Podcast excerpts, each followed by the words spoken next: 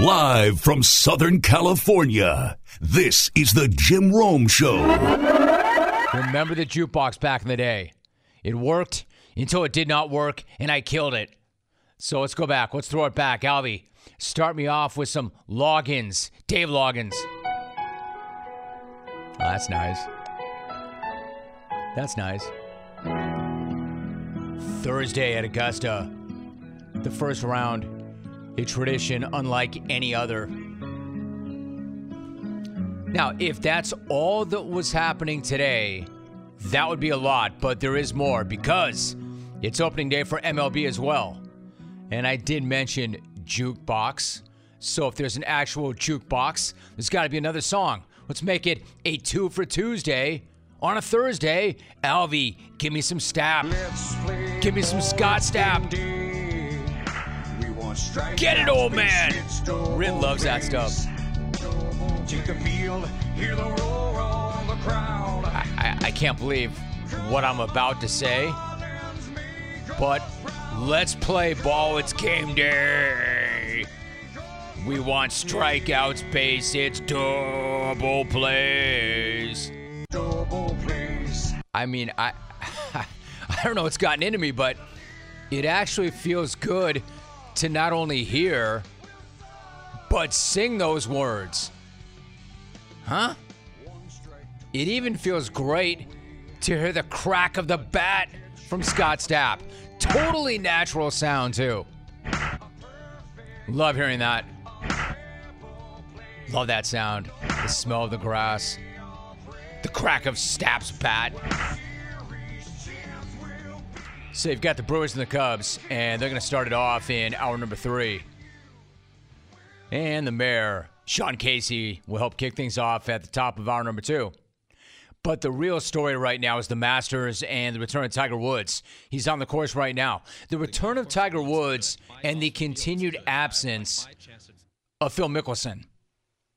So there was a weather delay, and it did postpone the start by about a half hour, but they are underway, and Tiger is on the course. Jack Nicklaus, Gary Player, Tom Watson already hit their tee shots, and the field is out. But the thing is, even though Tiger's out there, I still can't get over or figure out exactly what is more bizarre that Tiger is there or that Phil is not there. You tell me, what's more bizarre? Tiger, who was in a car wreck nearly a year ago, a little over a year ago, nearly lost his leg, if not his life. And he's out there. He's on the course right now. And Phil Mickelson, who ran his mouth a few months ago, isn't anywhere to be found. Like, how does that work? What's more amazing of those two things?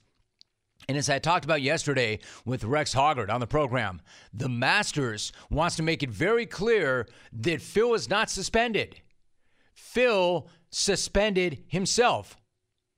Fred Ridley, the chairman of Augusta National, put it like this. Well, first, I, I would like to say we did not disinvite Phil. Uh, Phil is a three-time Masters champion and, and is invited, you know, in, in, that category and many other categories. He's the defending PGA champion. So, in other words, he's more than welcome. In fact, they want him there. A three-time Masters champ, the reigning PGA champ, but he's skipping the Masters, and it's not due to injury, and it's not because he wasn't invited. It's because he just decided not to go. And he's not saying why. How weird is that? This is a guy who is beloved at Augusta. This is a guy who loves it at Augusta. And his fans are the most loyal fans on the planet. They have bought this dude's act for decades. There is nothing they would not forgive this guy for. And I mean nothing. And he's just bailing because he took some heat a few weeks back and he couldn't handle it. The same guy that was telling all of us to toughen up. I mean, if that's what that is, if that's why he's not there, how soft is that? I mean, that is doughy, doughy soft. That is softer than the custard castle that Monty destroyed back in the day. Would you like some gee, with your scones and all that, you know, going on. So I'm over there with my wife, and these, they have this big buffet there, and they have this big custard, big uh, banana custard. So Monty comes over, and he's got this big plate, and he's scooping this custard over there. Just takes the whole thing, and I'm thinking, well, that's nice. He's at least taking it over there for everyone to have some. He went over there and ate the lot himself, Romy. I knew that he couldn't he couldn't clip me with all that on board on the back nine. He ate the lot himself, and I knew that he couldn't clip me on the back nine with all of that on board. Elk still elk. Elk still elk, and Ridley had more about Lefty. Phil uh, reached out to me and, and let me know that he did not intend to play. That, that was uh, by way of a text. And I thanked him for the, his courtesy in letting me know. Uh, told him that um, we certainly appreciated that and, uh, you know, told him that, um, you know, I, I was certainly willing to, you know, discuss that further with him if he'd like. And he thanked me and we had a very cordial exchange. So the guy just texted Fred and told him that he was skipping out. Again, how weird is that? Is this really part of his response to getting in hot water for bumping his gums? I mean, maybe he didn't want to face the music from those comments about the scary mother bleepers, but he could have met with the media a while back, so that would have been out of the way long before this week. And even if this was the week for his return and to address it, now that Tiger's back, Phil would have been a much smaller story. Do what everybody else who's ever been in that situation does rip off the band aid, own it, apologize for it, and then move the hell on. Just take your medicine and then get back to doing what you do best being Phil, playing at Augusta, and trying to make every last dollar that you can. I mean, sure, maybe it's a tough hour. Probably not even that tough of an hour, and maybe not even an hour. And then you can get back to playing golf and making money. Or you can do what Phil is doing, apparently, and exiling himself for no apparent reason. And again, for what? Because he didn't want to face the music. The, the same guy telling all of us, hey man, toughen up, toughen up. You know, toughen up. Or is it about something else? All right. So if I want to give him the benefit of the doubt, maybe it's about something else because I can't figure it out. This is a guy who loves Augusta. This is a guy who loves money. And going to Augusta means he has a chance to make money. This is a guy who loves people looking at him and talking about him and going to Augusta and making money. All those things would have happened if he just shows up. But he didn't. He's willing to give all that up. The guy is passing on a chance to be corny as hell on the big stage and walk away with a nice check. And he's not hurt. And he's not banned. I mean, what is it? Is it about what he was saying near the end of his alleged apology? Remember, he said, quote, I know I have not been my best, and I desperately need some time away to prioritize the ones I love most and work on being the man I want to be. Again, I don't know exactly where he was going with that because that does not sound like the kind of thing you include in an apology when you say stupid bleep. That sounds like something different. But then, even so, what does that have to do with him not playing at Augusta this year? And would he be saying that had he not said that other stupid bleep? And don't get me wrong. Like, I'm totally fine with Phil not being there. It's still going to be the Masters, believe it or not, even without his corny ass. The Masters is awesome. It is. It was the Masters before Phil got there. It'll be the Masters long after Phil is done playing. But he's not there right now, and he's not saying why, and I just find that weird as hell. Like, I really hope this guy did not bail because he didn't want to own his comments and take responsibility and take a little medicine and own it. Nothing says toughen up like You know, not toughen up. showing. You know, toughen up. Tell you what, bro. I could have helped you. I could have helped you, Phil. You should have called me. I could have helped you face your fear. As an example, first, breathe. Breathe. Always breathe. Second, keep repeating to yourself I am not defined by my reckless and unintelligent comments. Do that. I am not defined by my reckless and unintelligent comments. Do that. And number three, reality check. Your itch. Your itch is money. That's your priority. So freaking scratch it. You don't care about anybody else. Come on, man, man up. Just own it. Especially when you're running around telling people to toughen up. And I've said it a million times. I get that the world's changing, but the country, as divided as this country can be and is, it's still a very forgiving nation, especially of celebrities, especially of that celebrities. This dude has been getting over on his fans forever.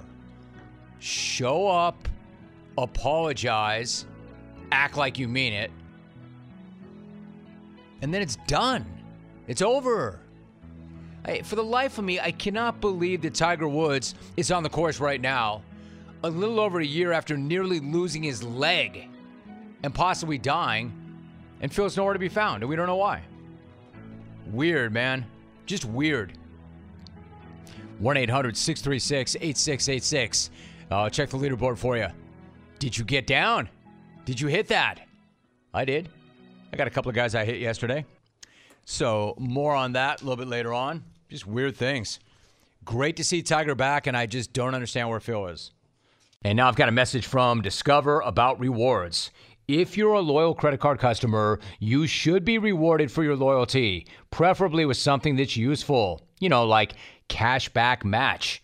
Discover matches all the cash back that you've earned at the end of your first year. How cool is that? Finally, rewards that make sense. Discover. Exceptionally common sense. Learn more at discover.com slash match. Limitations do apply.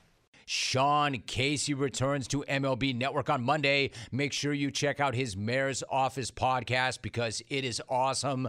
Case, it's opening day. You're back in the jungle where you belong. Case, how you feeling? How you doing? Romy, let's go, buddy. Opening day 2022. Great to be back on, my man. I, did, I didn't know if this was going to happen this year, so I'm glad it ha- it's happened. Bam. Exactly right. I did not think it was going to happen, but here we are. Here the bleep we are. It's opening day. It's a tradition we have, a tradition unlike any other. You know, Case, it's so great to have opening day, but let me start right here. As you know from playing in Detroit, there is a good chance you're going to face some rough weather at the start of the year. You have a great story about getting off to a rough start when you were playing for Jim Leyland. Let me start right there. How rough was that start? Man, you're the best, dude. Yeah, 2007, worst start of my career. Opening, uh, you know, opening day was bad, and then the first first month was bad. You know, I just I just couldn't get going. I swear, bro, it was 31 degrees every day in Detroit, flurrying. It's it snowed like a few days in, the, in those first few weeks, and I remember I was hitting every day. I would come early every day with Lloyd McClendon to hit to hit, and I just couldn't get things going. And, and this one night, I'm pulling out of I'm pulling out of the uh, Comerica Park, and probably passed a few drug deals on the way to the highway, but that was a whole nother story. And you know, I'm I'm pulling out and thinking to myself, you know what? I'm three weeks in. I'm hitting 110. I got. I'm being too passive. I got to get more aggressive. I'm going to be aggressive. Tomorrow's the day. I can't wait to get to the parks. I woke up that morning. My sons were like four and three at the time playing wiffle ball outside. I'm like, I wanted to hit anybody. I was like, throw me one of those pitches right here. Boom! I'm launching my kids over the house, you know. And and then I get to the yard early, four o'clock. Batting practice starts. Romy, I'm hit, every ball I hit is is in the is in the seats. I'm launching balls. I'm like aggressive, aggressive, aggressive. So I'm about to run out to batting practice, 6:45. I'm like tonight's the night. I'm going to get things going. And Leyland's already in. The, you know, he's already got a couple heaters rolling in the dugout. He's got, he's got his spikes on, full uni. He's been there probably since six. And I'm just about to run off for my sprints. He's like, "Hey, Case, eh, hey, I talked to you real quick." I'm like, "I come running back. Yeah, what's up, Skip?" He's like, "Hey, listen." He goes, I've been scouting Sean Casey for a long time, and the Sean Casey I know is patient. I'm just like, oh my God. He's like, I think you're being, I think you're just swinging at everything tonight. I want you to go up there, and take a few pitches, and really get into the at bat. I'm like, oh my God, this is like worst case scenario. I just pumped myself up for 24 hours that I'm going to swing at the first. You could throw the rosin bag up there, and I'm going to swing at it. You know, so I'm, uh, so I'm fired up. Next, thing you know, I'm in the dugout. You know, last at bat, bam, I punch out, 0 for 5 two punch outs. I'm now hitting like 104. So I go over to like the eighth thing. I go over to the water cooler, just literally want to retire at this point.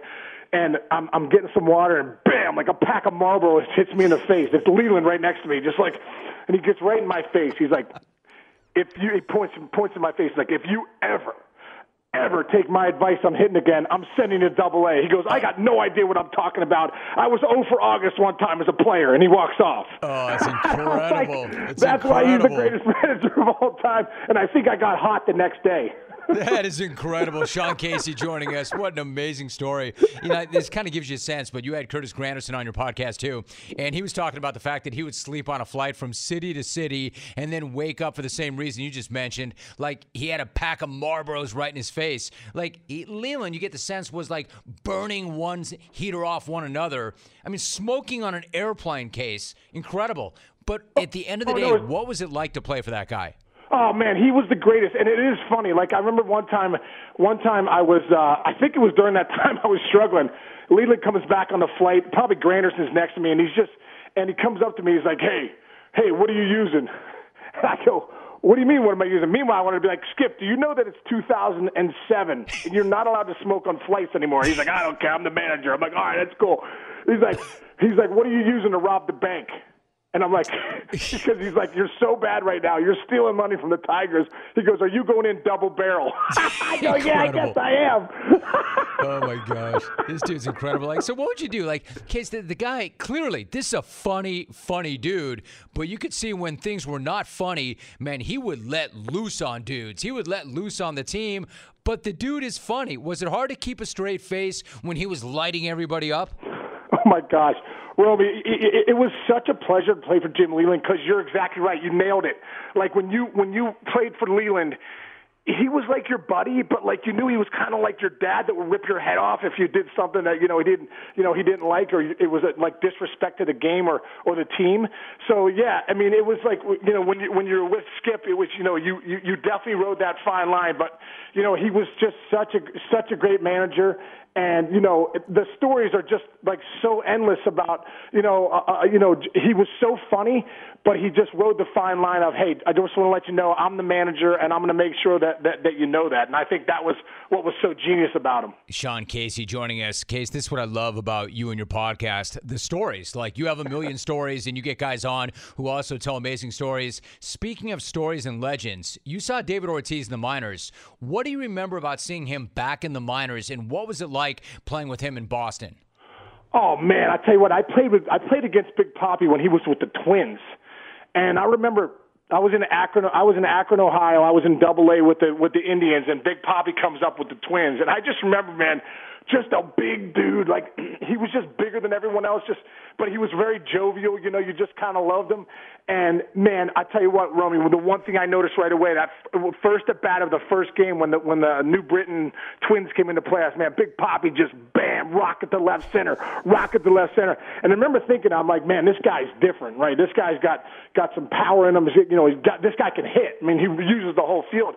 And then when he got released by the Twins, I couldn't believe that. He ends up signing on with Boston, and turns out that then, then all of a sudden he's Big Papi. But I knew that this guy was going to be something special. Back in '97, when I played him in, in, him in the minors, but playing with him in '08 in Boston, man, just the way he went about his business, the way he treated everyone in that clubhouse, how kind he was to the fans. But that guy, for me, is on Mount Rushmore of, of Boston athletes. Uh, you know, just as far as what he did for that city. Sean Casey is joining us. Case on MLB Network. I thought recently you did a great, great analysis of Cody Bellinger's swing. He had a brutal batting average last year, and his spring training was not much better. What do you see when you watch him at the plate right now? Well, you know, I think the one thing, Romy, that I have in common with Bellinger is I had a shoulder injury too in 2002, and I had surgery on it. And it, I, I'm, I'm not going to lie, I grinded like the rest of that. It would never came back to be 100%. And I guess the one thing that I see from Bellinger that, you know, it, you know, he has always had such a violent swing. He's a big dude, six four, six five, a lot of moving parts. And he had shoulder, you know, surgery on that front shoulder. And it's that front shoulder really is, is everything. I mean, you have to hold to the last second when you face, you know, a guy that's got a good curveball or a good, a good, um, sinker, you know. So when I see Bellinger right now, and even last year, it just seemed like everything was so rotational. Like he was really like that front shoulder. I feel like flew a little too soon, maybe because it's not strong enough. So I hope he has a great year, man, because he's a great kid. Um, but I just get worried about when you start talking about shoulders and and really you know hitting in the big leagues. You know, if it doesn't come back to be 100%, it could be a big problem for him. Mm, Sean Casey joining us. We do this every single year on opening day. Case, what do you make of Yankees GM Brian Cashman pushing back on the lack of World Series appearances, that criticism, and saying that they should have been in the World Series if it weren't for Houston cheating, and the fact that he's still saying that now? Uh, yeah, probably not. I'm not a big fan of it. I can understand what he's saying, but that was 2017. I mean, you've had, you know, there's been a lot of opportunities to get to the World Series since 2009. So, you know, at the end of the day, I mean, you know, um, results aren't random. You know what I mean? I mean, they, you're either in the World Series or you're not. And uh, you know, I think I think for the Yankees, you know, obviously they have such a storied history. You know, for all fans and, and Yankee fans, you know, if you're not in the World Series, you're not winning titles, then that's a that's a failure for them. But yeah, I think that you know, for Cashman to kind of look at it that way, I think you know, at some point you you you, you got to get to the World Series and win it if you're you know in New York. Yes, agreed. Sean Casey joining me for a few more moments. Case, you had John Hirschbeck on your podcast recently, and one of the things you guys got into was about knowing when it was time to retire. He retired after the Cleveland Chicago World Series. You retired after the 08 season with the Red Sox, but you hit 322 that year, so you were still raking. What do you remember about your final game, and then how did you know that it was time? Oh man, I tell you what, you know, I just I just felt like, you know, even during that season, Romy, it was my first year off the bench. Playing in Boston was an absolute dream. I hope every player gets a chance to have an opportunity to play in Boston. But for me, it was more the grind of the year at that stage of my career. You know, I was coming off the bench, um, and I, I tell you what, I even though I was hitting 322 and still doing well, um, that last day, man, I just knew. You know, I, I remember it was Game Five. It was Game Seven of the ALCS, and uh, we were losing towards the end. And I remember thinking, man, wow, this is it. Like this is it. This has been the run. Twelve years in the big leagues, three in the minors what an unbelievable run, a grateful run. But I just knew in my heart, I was a big believer of this. If you're a big league ball player and you're not in it 100%, good luck for 162 and 180 games. It's almost impossible. And for me, I felt like, man, I'm not in it as 100% as I always been, and I and I and I can't play the game that way. And that was the biggest reason for me, you know, walking away after two, uh, 2008. Got to be honest about that. And you were Sean Casey joining us. Case, really quickly, like I, I would say this: we we have two sons. One's now in college. One is a junior in high school school. They both played baseball. My younger son still plays baseball. You know, in the back of his mind, maybe he's got that dream of small college baseball. it, it is like the most amazing. It's one of my most amazing experiences in my life, Case, to watch our boys play baseball all the way up. But it's also one of the most stressful things where I never would have thought it would have been. You and I have talked about your two kids before. Jake is at Kent State. Andrew is at Dayton. How is it going? And then what's that like for you as a father to watch them play? Oh my God, Romy, you know, you know the deal as a dad. You know, I mean, I think that's the biggest thing is like, you know, Andrew's getting some starts this year. Has kind of had an up and down year. Um, Jake's getting a few starts as a freshman, but you know, in and out of the lineup. And I just say, you know, you can't teach experience at the end of the day, if you can get in there and get some at bats, you learned more than somebody that that hasn't got those at bats. So, so for me, watching them know as a dad, bro, like I don't know how my dad did it for the 12 years because he had the, the DirecTV package. I think I bought him back in the day, and, and my mom used to say he used to pace the living room. Like it'd be, we'd be playing the Angels. It'd be 12:30 at night. My dad's in Pittsburgh, just pacing the living room, you know, on game on game 100. And like I, now I understand because I'm get a chance to watch some of these games on TV, and I'm like oh man, I'm just all jazzed up, as I'm sure you are. Like you, you want for your kids more than you want for yourself. So what an experience to be able to watch them play. And like you know, Romy, it's it's a tough game, man. So when you watch your kids play and they fail, you're just like, keep going, keep grinding, keep going. That's what I. That's pretty much the advice I tell them. That's it. That's it. Case, you know, the other day we uh, we had a horse race in New Mexico, and it was a big race. And Alex Bregman's dad, who's kind of a famous baseball dad, is a high-ranking authority in the sport. He's a lawyer and a high-ranking authority, and of course, we know that he taught Alex TTFU toughen the bleep up. And to, it's funny you mentioned your dad because I'm sitting with these guys and it's still preseason and they're tracking Alex's every at bat. And his dad is a funny guy. He's like, bleep, an idiot just struck out. You know, nothing that he wouldn't have said to the kid to his face anyway. But even at that level, you're talking about a really high level major leaguer. The old man is still tracking every single at bat and even in the preseason. And probably that wouldn't surprise you, right? No, it, well, isn't that crazy? Because I think, yeah, you, you're you're you're still you're still the dad, and and you're, you you want them to do well and all that stuff. And I, I tell you what, it is tough. I know for me, I, I try to like separate myself because I remember calling home to my dad sometimes, and he would answer the phone and be like, "Hey, why are you swinging at that slider from uh, Randy Johnson?" I'm like, "Dad, you come and try and hit this." I'm like, "Put mom on the phone so we can talk about days of our lives or something." You know what I mean? I don't want to talk. I don't really want to talk hit right now, but it but it is one of those things. I think as a dad, you're always kind of evaluating, especially at your kids in sports and stuff like that. And it's a it's a tough thing to navigate at times, even if you're a big league dad like Alex Bregman's dad. Case, put mom on the phone so we could talk about days of our lives.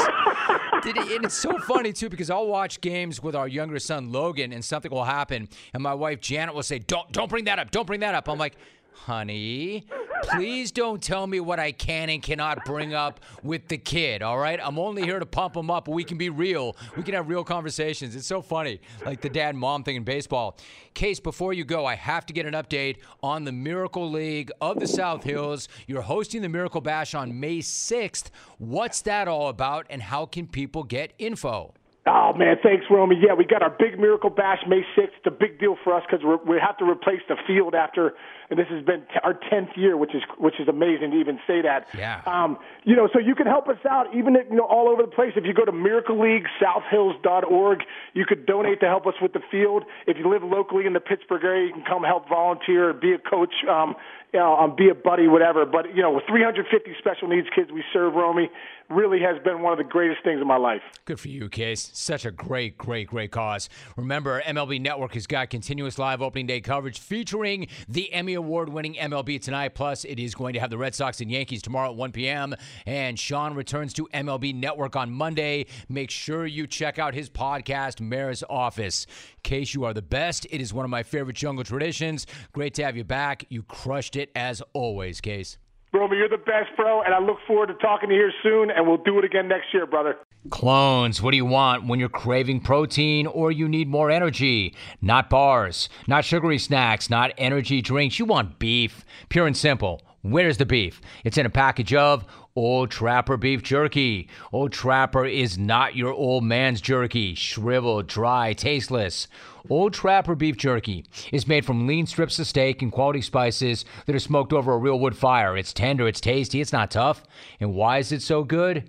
Because Old Trapper is a 50 year old family business known for its relentless commitment to quality. They take smoked beef extremely seriously, and you can taste it in every single bite. Old Trapper is packed with protein. It comes in four amazing flavors to satisfy all your cravings. Quality smoked meat at its finest. It goes with you wherever you go to the game, to the gym, to the beach. So look for Old Trapper in the Clearview bag. You can see the quality you're buying. Look for it in major retail stores near you. Clones, if you do not see it, ask for it by name because no other jerky compares. Old Trapper, or what's your beef? For instance, is it me or wouldn't you think that most dudes with their handprints all over the creation of the biggest disappointment in the history of the purple and gold, maybe even in the sport, would maybe, just maybe, call it a career on their team building days? Most, I think, would, but apparently not the artist known as Le GM. Because no sooner than the purple and gold Titanic dotted the final iceberg for the 2021 2022 campaign, Bron and his other team at HBO decided to drop a clip of him playing Team Builder yet again. But not Team Builder on the mess that he helped create. Not rebuilding and fixing that team, but apparently Team Builder on Team Bron. Check this out. Look at this clip. Bron was asked, outside of Bronny, who is the one guy that he wanted to play with still yet? Who else you want to play with? In today's game, man, there's some in today's game, but Steph Curry. Yeah, that's the one. Steph Curry's the one that I want to play with for sure in today's game. Lethal, man. When Steph, when he get out of his car, you better guard him right from the moment he pulls up to the arena. As soon as he get out his car, you better Oh, guard yeah, his oh. All right, so what he said was in today's game, there are some mother bleepers in today's game, but Steph Curry, Steph Curry's the one that I want to play with for sure in today's game. Lethal. Steph, when he gets out of his car, you better guard him right from the moment he pulls up to the arena. End of quote. Um, this dude's something, right? Like, I know that sometimes, sometimes he doesn't read the room well, but something tells me that that's going to fall pretty flat with Laker fan right here because that room is not happy already. I mean, the bodies are barely cold on a historically bad season, and the GM is already talking openly about being someplace else. Because there's no way Steph is coming to LA. We know that. I'd bet my life on that. He's not coming to LA. Something tells me most Laker fans right now are thinking our organization gave you and your team the keys to the building, and you once again have your eyes somewhere else. I mean, come on, dude. I will say, though, at least instead of secretly recruiting dudes behind the scenes like he had been doing for years, bonding with future teammates, at least he's now offering up his ideas in front of the entire world in broad daylight and just waving that middle finger to the NBA and their joke tampering rules. I got to respect that. Problem is, though, Bron, when your team is currently 17 games under 500, mostly due to a roster that you created, Urgh! shared your thoughts on, people really don't want to hear your ideas on who you want to play with. Like, no thanks, idea guy, we're good. And apparently so is Steph. I mean, you're not as bad at building teams as you are at making movies, but nobody is as bad at anything as you are at that. But the second you start getting clowned by Irv in public about personnel decisions, then you know it's bad, really bad, maybe even rock bottom. Well, no. Actually, rock bottom was when you put yourself out there and say, hey, man, you know who I'd really like to run with? You know who I'd really like to play with other than my son? Steph. Steph. I would love to run with Steph. Rock bottom is when you saying that you want to run with Steph actually gets run back to Steph. And this is what he had to say on 95 7 the game. That is phenomenal. Well, he got it. We, we got his wish. So he's the captain. He's picked me the last two uh, All Star games. So I don't know if that suffices, but I'm good right now. How's that make you feel, though? Good right now. I mean, whenever you get the uh, interest or curiosity of what it would be like to play with, arguably, you know, MVP kind of caliber dude like he is, and one greatest of all time. Cool. Like it's amazing. Right. We all can live in that fantasy world, though. I mean, he says not once but twice. Now I'm good. I'm good. I'm good right now. And then I'm good right now. I'm good right now. I'm good right now is code for I'm good forever. I'm good right now. That's not happening ever. And then he ends it with we can all live in a fantasy world. Like the quote MVP caliber guy wanting to play with me. That's cool. We can all live in a fantasy world. We all can live in that fantasy world, though. I mean, dude, did he disregard? I mean, this is like the best guy ever, Steph Curry, and just just disregarding it. Nah, I'm good. The alleged goat says he wants to run with me. Nah, I'm good. I'm good right now. Yeah, I'm good right now because the goat needs me and I don't need him. I'm good right now. And again, I'm good right now is code for I'm good. Period. Yeah, and don't tell me, damn, Rome, the dude's just speaking in hypotheticals. It's just a show. No, no. The dude controls the narrative. The dude knows exactly what he's doing and what he wants to push out there. He controls the content, it's his production company. They know what he wants. He knew exactly what he was doing. He knew exactly what he was saying. He knew how people would react to that. I don't know, the GM, but if I were you, maybe, just maybe for once, go against your brand of bailing and heading for greener greener grasses when things start to turn. And stay and fight that thing, man. Stay and fix that thing. You've got another year left while you're still under contract. I'm sure Laker fan would much rather hear you talk about what you're going to do to help fix the Lakers on the court next season. Yeah, I know you had an amazing year. That part of it's not on you. But the other part, the roster building part, is. What Laker fan wants to hear is not this fantasy world stuff about who you like to run with, but rather who you are actually running with and how you can make that better. How you can dig in, how you can figure out a way to make it work with Russ because Russ was the guy that you wanted. I don't know. Maybe pull AD aside and tell him maybe it's not just all bad luck. Maybe the reason that we're this crappy is not just because of injuries. And Russ, man, find a way to make it work with Russ because it's not like they can move him.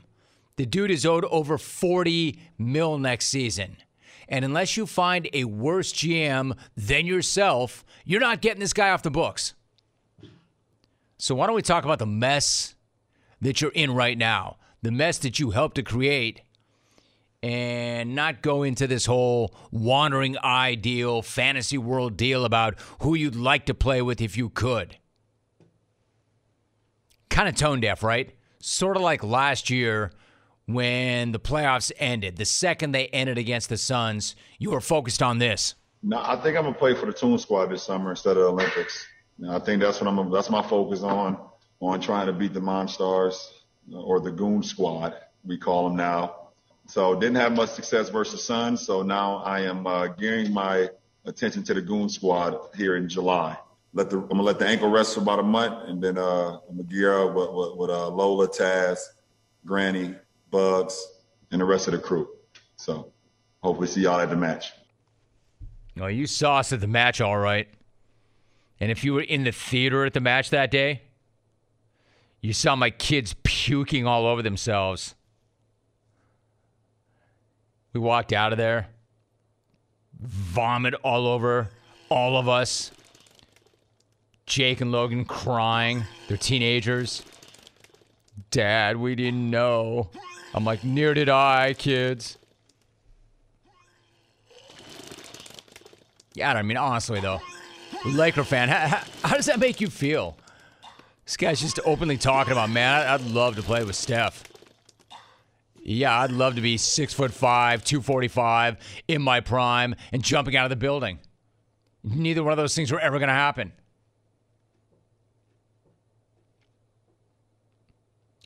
It says, Hey, Steph Curry, what do you mean you're good? I won the Lakers an intramural rec league championship in an empty gym at Disney World.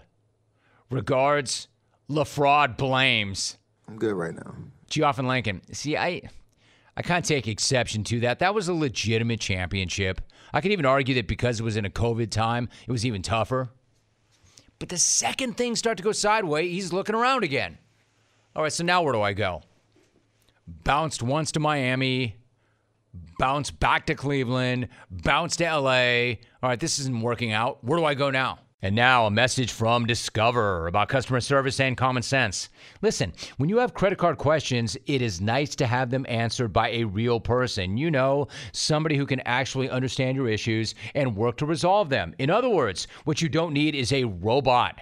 That's why Discover offers helpful US based representatives available 24 7. No wonder we call it live customer service. Discover. Exceptionally common sense. Discover. Thad Matta is my guest. Thad, it's been a little while, but it's great to have you on. How are you? Well, I'll tell you this, Jim. Right now, I am uh, bleeding and swimming with sharks at the same time. Tell me what you mean by that. What's going on? Well, just it is. It's going fast and furious, and uh, you know, I think this thing happens so fast. Um, it's just it's been a whirlwind of, of uh, you know getting here and and getting to know the current players that we have right now. Um, you know, trying to get a feel for who they are, and I want them to know who I am, and um, you know, starting the recruiting process. I've got to put a staff together, so it's it's it's going fast at me right now. I get, life comes at you fast, right? But I can feel it. In fact, it's it's really interesting that that's how you answer that first question, that because I was going to say you played at Butler, you worked at Butler, you came back as a second stint as an assistant, then took over as head coach, and now you're back as head coach once again. Like, does it feel a little surreal, or does it feel pretty normal? Uh, it's it's a little bit surreal to be honest with you. I, think you know if if you look at, at all the coaches and that have coached any sport in this in this profession that we do um, how many of them actually have the opportunity to to play at a place, coach there, go out, do life's good work at some different universities, then come back and and uh, and do it again. It's it's a really a, a unique unique situation uh, that I've been awarded. You know, it's unique in that sense, but let me ask you this. You talk to a lot of coaches when they leave coaching and they come back, one of the things they say is when you're not coaching, like if you're in broadcasting or you're in administration or something else, there's not that same level of stress as coaching, but there's not that same reward. You've done everything there is to do as a coach, so why did you want to come back? Well, you know, and, and those coaches that said that are exactly right. Uh, it, not coaching is is a lot more less stressful. that is for sure. But you know, Jim, it's funny because I, I've I've had the opportunity in the time that I've been out to take um, some coaching jobs and, and some very very good places. And in the end, for for me, it it, it never felt right, and and I I don't know why. And people would ask me all the time, you know, are you going to get back in? You're going to get back in? I said, you know, if I can find the perfect situation. And I know that there's nothing, there's no utopia in coaching, that's for sure. But if I can find the right situation, I, I would want to do it again. And, and when Butler came up, um, this this was it. There was there was no hesitation. And you know, I think just from the standpoint of, of you know, and I did want to correct you at the beginning. You said Butler. This is called the Butler University um, from now on, the Butler University. But it is a unique place. It's it's uh, it's, it's something and, uh, that that I, I've seen, you know, not only personally from myself, but from the guys I played with, to the guys that I coached here, to the, the you know, I've been the Butler, the biggest Butler fan since I've left. When you walk out of here, you're a man, and and, and I, I like that. You're you're a better person. You're able to uh, go out and make a difference in society. And, and there's there's places out there that, that don't do that for kids. And that's what I love about this place is, is it does do that. There's no doubt about that. We're talking to Thad Matta. So in terms of the Butler University. Let me ask you this: like you come out of there, you, I think what you just said is very interesting, Thad, in the sense that you come out of here a man, and there are other places where that's not necessarily the case. Not just a man, but a quote Butler guy. I've heard you talk about that. What exactly, or how would you sum up a Butler guy? No, it's, it's funny because I I don't know how to describe it, um, but I, but I, I think back to, uh, or I think to the the friends that I have, the people that I know that went here, and and it's just it's it's not an arrogance, it's it, nothing like that. It just there's a bond that that uh, we all have for life. I mean, the the, the closest friends I have in, in in my life now are all Butler guys, um, and and I, I don't know how to explain it, but you know, it's, it's a place, like I said, where um, you know we don't give you anything. You you got to go out you got to get that yourself. You got to work for it, and and ultimately that's what life is. You know, and you, you see so many athletes that come out and they can't survive in society. Um, I, I just I, I haven't seen that you know from from Butler University. You know that in terms of your situation, you said something yesterday. Quote I wouldn't have taken this job. Let's address the elephant in the room if I didn't think I was physically capable of doing this job and doing more than the job needs. End of quote. You know as well as anybody that being a head coach is a grind and more so now than ever before. What was your process then for determining, I want this, I want that grind, I know I can do it at the highest level? Yeah, you know, I, I think uh, I, I'd be the first to admit, Jim, I did not take care of myself when I was coaching, and I think every coach uh, that you've ever had on the show would probably admit, like, no, I don't take real good care of myself. And and um, you know, I think one of the things I is, is the time I spent in Indiana last year and watching Woody um, kind of prioritize things of, of taking care of himself and, and making sure that he was rested and, and, and ready to go. Um, and then also, you know, 34 years in the NBA that he spent, there was there was a lot of things that I thought were really really important that aren't that important, and um, so that was a, a great experience for me to be a part and, and just sort of watch him as, as he's trying to rebuild Indiana basketball. Yeah, I would imagine the two of you guys were very good for each other while you were there. So, Thad, there was a time back in the day when you used to hand out tickets to Butler basketball games at the grocery store. You don't have to do that anymore. What do you think it's going to feel like when you come to Hinkle Fieldhouse this fall for the first game and you see that place packed to the rafters and you walk out there for the first time?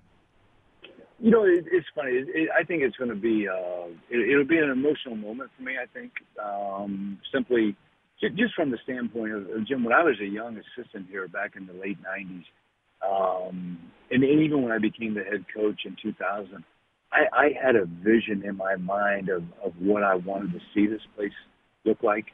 I had a vision in my mind of, of, of what I wanted this to be.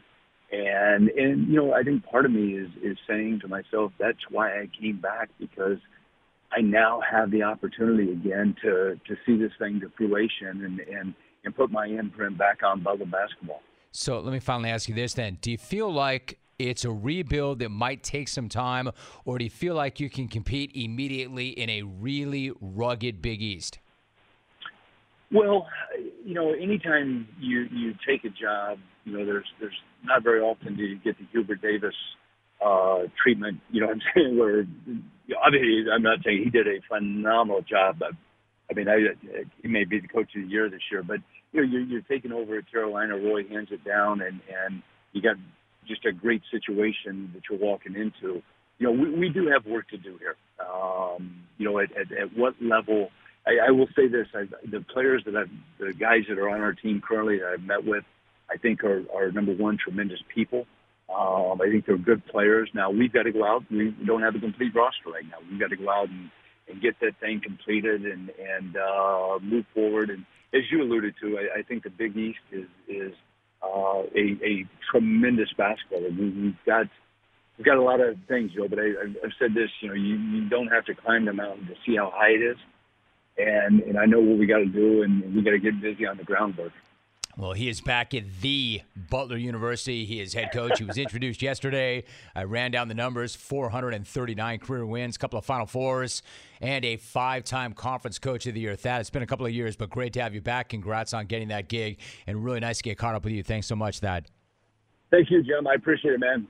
Clones, what do you want when you're craving protein or you need more energy? Not bars, not sugary snacks, not energy drinks. You want beef, pure and simple. Where's the beef? It's in a package of Old Trapper beef jerky. Old Trapper is not your old man's jerky, shriveled, dry, tasteless. Old Trapper beef jerky is made from lean strips of steak and quality spices that are smoked over a real wood fire. It's tender, it's tasty, it's not tough. And why is it so good? Because Old Trapper is a 50 year old family business known for its relentless commitment to quality. They take smoked beef extremely seriously, and you can taste it in every single bite. Old Trapper is packed with protein. It comes in four amazing flavors to satisfy all your cravings. Quality smoked meat at its finest. It goes with you wherever you go to the game, to the gym, to the beach. So look for Old Trapper in the Clearview bag. You can see the quality you're buying. Look for it in major retail stores near you. Clones, if you do not see it, ask for it by name because no other jerky compares. Old Trapper what's your beef? Dima Kovalenko is my guest. Dima, it is so nice to have you on the program. How are you? Good, buddy. Thank you for having me, guys. I really appreciate it. It's yep. really nice to have you. Thank you so much for the time. So, before we get into what you and your family have been through, can we start a little bit earlier? You're from Kiev and you came to the United States. You went to high school in Rochester, New York. If we could start there, what was that transition from Ukraine to the U.S. like for you back at that time? I mean, I was, you know, it it was difficult in the beginning because I was 13 and a half years old when I left home, and uh, you know, different country, different language. I didn't speak any English. Uh, it was you know something completely different. Uh, what, uh, what I'm used to, and uh, you know, I left my family, but you know, it's I guess it's meant to be. I guess I had to I had to leave. My family decided it's a good time for me. I guess to go. It's a better life in, in the United States and I came to to Rochester, New York, to live with the family. Family brought me, and uh, give me the opportunity, um, you know, uh, to to to be in the United States, to go to school, to learn to learn English, and you know, to have a better life. Dima Kovalenko joining us. So, what about life in Ukraine? What was that like for you when you were growing up? I mean, it was you know I was a normal kid uh, going to school. I didn't really, to be honest you, didn't care about school much. All I wanted to do was just play soccer. You know, my father was in soccer all his life. He was he was a player when he was growing up, and you know, uh, he I guess passed it to me. You know, I you know when I born when I was born, he gave me a soccer ball and he said, "Hey, this is what you're gonna do," I guess, and that's what I've you know been doing growing up. You know, he was you know teaching me, coaching me when I was a kid, and you know I fell in love with the game, and you know I wanted to play. You know, I wanted to play. That's all I wanted to do when I was a kid. Uh, I was not a good student. I didn't want to go to school. I was a, you know, I don't want to say trouble kid, but I was, you know, I, I used to get in trouble at school a lot, but I didn't want to do anything. That's why. So I just want to be wanted to be a soccer player. I get that. An MLS Cup champion, a two time MLS All Star as well. So, if we were to go back a few weeks, you're living and you're coaching in Illinois, but as the threat of Russia yeah. invading Ukraine grew, what was that time like for you, and what were you feeling around that time? I mean, it was, you know, it was like surreal, you know, it was like a movie. I was watching TV. I was glued to the TV every day. I didn't, honestly, I didn't sleep at all. You know, I was talking to my family every day three, four, five times a day because uh, you know they were in bomb bomb shelter for ten days, and just try to figure out what I'm gonna do. You know, try to get them out of there. Um, thank God, you know, got them out of there. It was a very, very difficult road, but it happened. You know, and and you know, I'm thankful that that it happened. But again, when I was watching that, I just I just couldn't, you know. It was like I was watching a, again, watching a movie, watching a show, something not not real, you know. Uh, a lot of my, a lot of my friends are there, family members. You know, we still have grandma. My grandmother's still there. Uh, my sister's husband's still there. So it's it's you know friends. It's it's difficult. Still, we're here right now. Uh, I'm in Greece right now, actually. You know, uh, thank thank God. You know, we we we got him out and. But we talked to everybody, and you know, just, just I don't know. There's no words. I can't. There's no words to describe that, that what's happening. It's just crazy, you know. Dima Kovalenko joining us. You know, it's it's hard for you for me to even fathom. I want to be very clear about what you just said. Your family was in a bomb shelter for ten days, yeah. and when they were in yeah. that shelter, there were air raid sirens going all the time. The city every, was under attack. Every day. Yeah, but like, what what every, were those days like? What, what kind of conversations were you having with your family? You know, I I I, I talk to them as much as I can. Sometimes they don't allow allow them to to talk on the phone uh, because they didn't allow them taking pictures. I don't know why, but I guess they don't want them to be known where they are. You know, just uh, I mean, I, I, I to this day I don't understand what's happening. Honestly, we sit here every day. We talk about it. You know, it's obviously it's hard to not to talk about it. You know, I, you know, I don't have a TV here, so thank God. But um, we still talk about it, and it just, just thankfully we, we are here because it just it was you know, I asked them, you know, I, I, I, want, I asked them if I could, uh, you know, they could send me a picture where they are. I mean, they couldn't take a picture, but they, they, I know, I saw where they are, how they lived. I mean, it was like 300 people there. You know, people getting sick with COVID, food they were making. It was just, it was crazy. It was crazy. But you know, I mean, that's what it is. I mean, it's life. This happens. You know, thank God they are safe and we are okay right now. You know, but but uh, it's a crazy experience. You know what they had. I mean, you know, when you live a normal life, go to work, go to school, go to soccer game, whatever, you know, and then then you know, next day you got to be silence is going on. You got to be in bomb shelter. They can only come out certain times. They give them certain times to go to store, to buy some food, to to to bring some food, to uh, just uh, it's just just a chaos, you know. But uh, you know, it's it's hard for me to understand because I'm I'm here and you know, like I said, my friends are there, and, and what's happening, you know, bombs falling every day, cities, kids, you know, you know, it, it just normal people. I, I don't, you know, I still, like I said, it's surreal. I don't understand. I really don't. I'm, I'm in, you know, 45 years old. I still don't don't think it's real what's happening. You know. Mm. Dima Kovalenko is joining us. You know, Dima, your father, who you mentioned, he. So what happened was you all agreed on a plan that you would fly over to meet them in Poland, and you got this plan together. And the journey was really difficult. About your dad, your father did not come with the rest of the family initially. For those who do not know, why did he stay behind, and how were you able to convince him to finally come? I mean, he had a house. You know, we had we still have a home there. We had some animals there. My grandma's still there. You know, like I said, my sister's husband. He didn't want to go. He wanted to take care of things, but you know, it was getting worse. You know, and, and you know, my dad. See, my dad is stubborn. My dad is a really stubborn guy like me. And uh, he, you know, I called my family and said, "Hey, you, you gotta, you gotta, you guys gotta go. You know, you gotta leave. You gotta let's figure something out."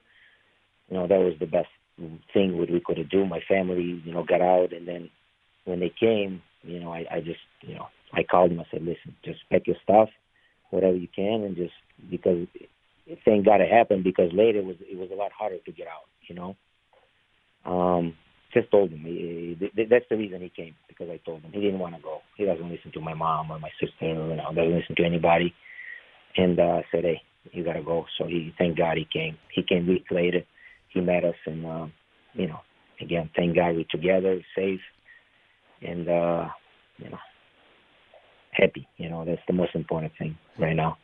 That is the most important thing right now. And the most important thing is that you're together. You mentioned your sister. Now, your sister's husband stayed behind to fight. How is he Yeah. doing, and what has she heard from him?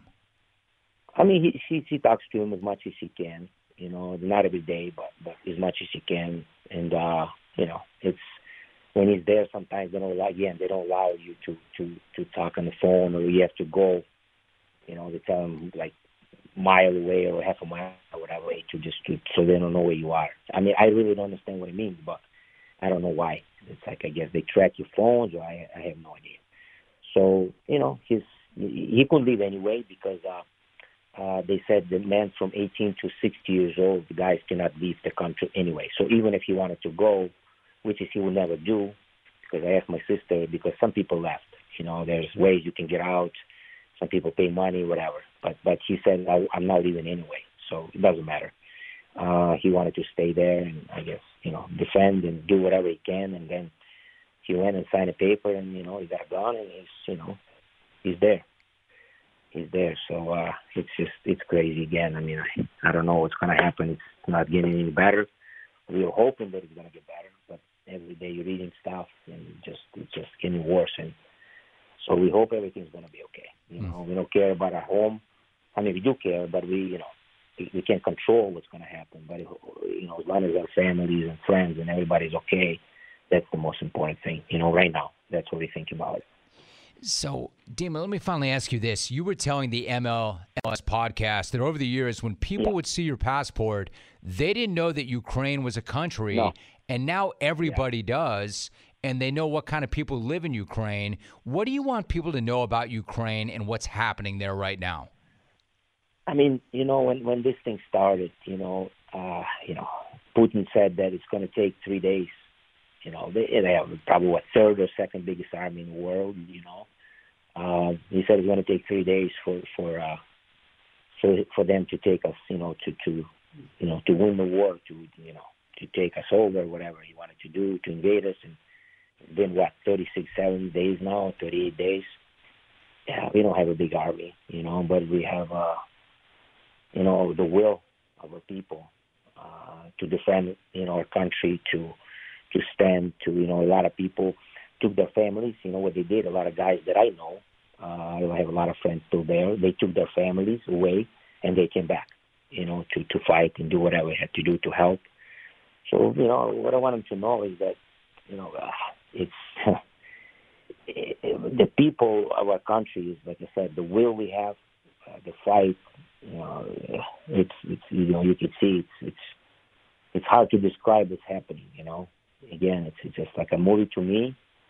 You know, and and I know I, I wish I was there. I really can't. You know, honestly, I'm not just saying this. You know, but you know, I lived in America 30 years. You know, I born in Ukraine.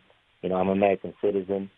It's not that easy to to to to say you know to do what I'm saying, but but you know, I honestly, you know what I want, man? I want I want this to be over. You know, that's it. So kids stop dying, women, children, you know, people in general stop dying, soldiers stop dying, everybody, because nobody needs that. It's 21st century. It's just, uh, I don't know. It's, it's, it's, it's again, it's surreal. It's surreal what's happening, you know. I don't know what I can add but, to that. But, but it's amazing. Yes. Yeah, I'm sorry. Yes, no, no, go It's right ahead. Amazing that, that, yeah, that support around the world we get. Like you said, everybody knows now, and I mean, the Ukraine, and, and they will know after we win this war. Everybody's going to know our people, our country, you know, what, what we are about, our culture, you know, and everybody wants to, you know, wanted to come and visit Ukraine. You know, I hope everybody want to help us after. You know, it's going to be a, a, a you know crazy recovery, long recovery. I mean, you, you see what's happening in the cities, what he did. Uh, it's going to be a long, long road back, but you know, we, we'll come back. We're going to build everything stronger, better, you know, and uh, you know, we just I don't want to see people die, dying. That's that's the only thing. Regular people, you know, anybody, anybody. It's it's sad. It's really sad situation, you know. It's horrific. It's very, very sad. Horrific, he yeah. he is an MLS Cup champion, a two-time MLS All-Star, 11 seasons in Major League Soccer, of course, a national champion, and an All-American at Indiana University. Dema, I know it's such a difficult conversation to have, but such an important one as well. I appreciate you very, very much. And obviously, our thoughts with you, your family, your folks, Thanks, your people, and I, I really appreciate you sharing your thoughts okay. and coming on. Listen, man, we're okay, man. We are honestly like we're okay, and uh, you know when stuff like this happens, which is you know sad that that's it to say that that you realize what's important in life, you know, and uh, moments moments like this, you know, we always chasing stuff, we always running after something, want to make all the money in the world, have all these things, but when stuff like this happens, you don't want nothing. You just want uh, peace. You want to be together. You want to be with your family, and that's it. So that's what I wish for everybody. For this to be over, for people to get together, for people to come home, you know, be with their family. So that's the most important thing. Oh man, that's it. That is the most important thing.